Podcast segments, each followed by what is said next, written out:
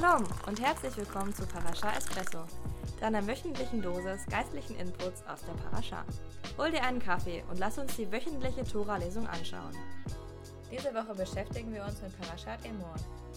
Der Abschnitt beginnt bei 3. Mose 21, Vers 1 und endet bei Kapitel 24, Vers 23.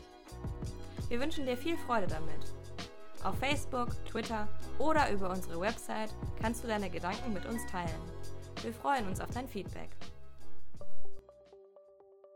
Lebst du hauptsächlich fürs Wochenende? Kannst du es kaum erwarten, mit deinen Freunden loszuziehen und bis in die frühen Morgenstunden so richtig Party zu machen? Oder gehst du mit Vorliebe deine Kumpels zu Hause besuchen, um rumzuhängen und Netflix zu schauen? Dann gehörst du zu den ungezählten Millionen Menschen weltweit, die eine tolle Zeit so richtig lieben. Und hey, warum nicht? Das Leben ist doch zum Feiern da.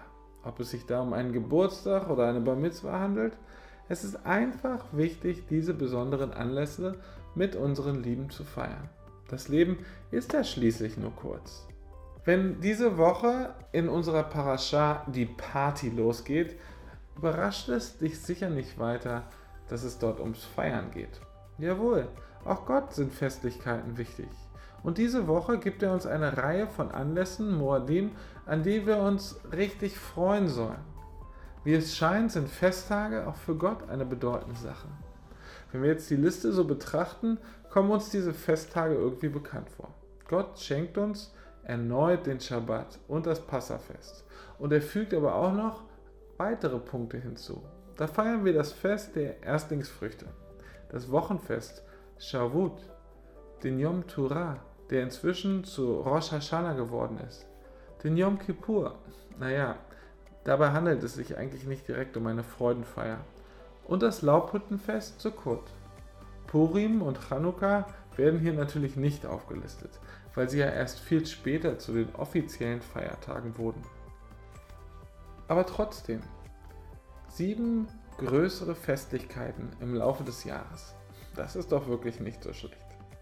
Aber Gott hat unseren Vorfahren diese Zeiten der Festtagsfreude nicht einfach dafür geschenkt, dass sie eine prima Party schmeißen sollten. Wie in der Tora üblich, geht es auch hier etwas unter der Oberfläche vor sich. Wenn wir jedes dieser unterschiedlichen Feste einzeln betrachten, erkennen wir, jedes davon dient einem einzigartigen Zweck. Der Schabbat soll uns daran erinnern, wie Gott die Welt erschaffen und nach Vollendung dieser Arbeit geruht hat. Passa soll uns daran erinnern, wie Gott uns aus der Sklaverei in Ägypten gerettet hat. Das Fest der Erstlingsfrüchte erinnert uns daran, dass wir ihm unser Bestes schenken sollen. Shavuot erinnert uns an die Torah. Rosh Hashanah ist eine Warnung, sich auf die Begegnung mit Gott am Yom Kippur vorzubereiten, wo uns all unser falsches Tun vergeben wird.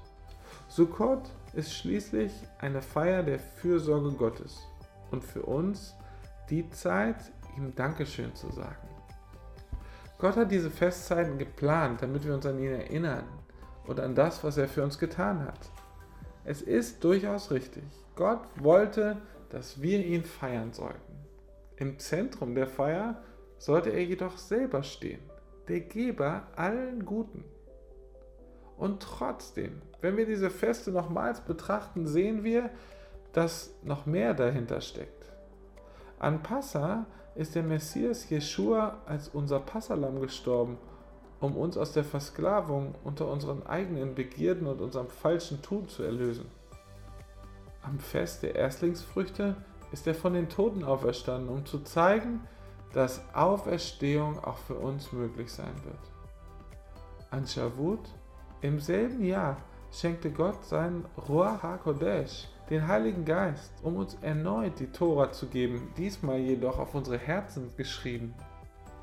Eines Tages wird Jeshua beim Schall des Schofars zurückkehren, wahrscheinlich an Rosh Hashanah, um jeden vor dem Kommenden zu warnen. Eines Tages werden wir alle vor Gott erscheinen, wie es am Yom Kippur der Fall war. Und schließlich werden wir uns darauf vorbereiten, gemeinsam Sukkot zu feiern, während Gott sein Königreich aufrichtet. Vielleicht klingen meine Worte ja ein wenig religiös oder schwer zu verstehen. Also hier nochmal die Kurzfassung. Gott hat uns Freudenfeste geschenkt um über ihn und seine Taten für uns nachzudenken. Er hat sie uns auch geschenkt, um den Messias bei seiner Ankunft zu erkennen, indem er uns zeigte, was der Messias tun würde. Wenn wir unsere Freude lieber irgendwo anders finden wollen, sogar in guten Dingen, werden wir zwangsläufig irgendwann enttäuscht. Selbst die herrlichste Party der Welt dauert nicht ewig. Irgendwann müssen wir zwangsläufig schlafen oder ohnmächtig werden. Aber Gott verspricht uns genau das, wonach wir suchen. Vollkommene und größte Freude in ihm. All diese Gefühle, an denen wir uns beim Feiern so freuen, lassen sich letztlich in ihm finden.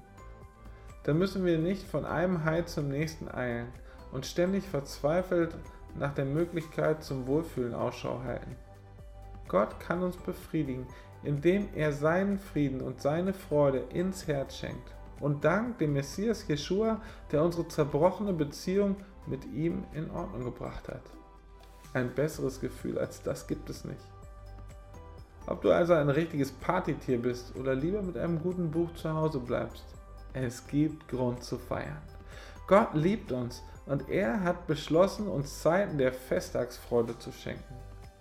Die von ihm geschenkten Feste bilden einen regelrechten Zeitstrahl für den Messias und weisen auf ihn hin, weil wir in ihm echte und tiefe und dauerhafte Freude erleben können.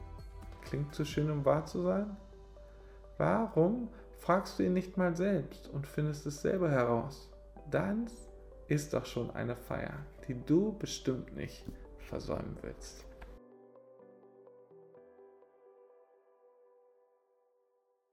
Diese Woche beschäftigen wir Das uns mit Parashat. Kedoshim. Wir hoffen, dass dir unsere Abschnitt beginnt Parasha bei Espresso gefallen hat. Vers 1. Vergiss nicht, uns zu abonnieren, damit du unsere neuesten Folgen nicht verpasst. Wir würden uns freuen, von dir zu hören. Also kontaktiere uns gerne über Facebook, Twitter, YouTube oder über unsere Website judenfürjesus.de.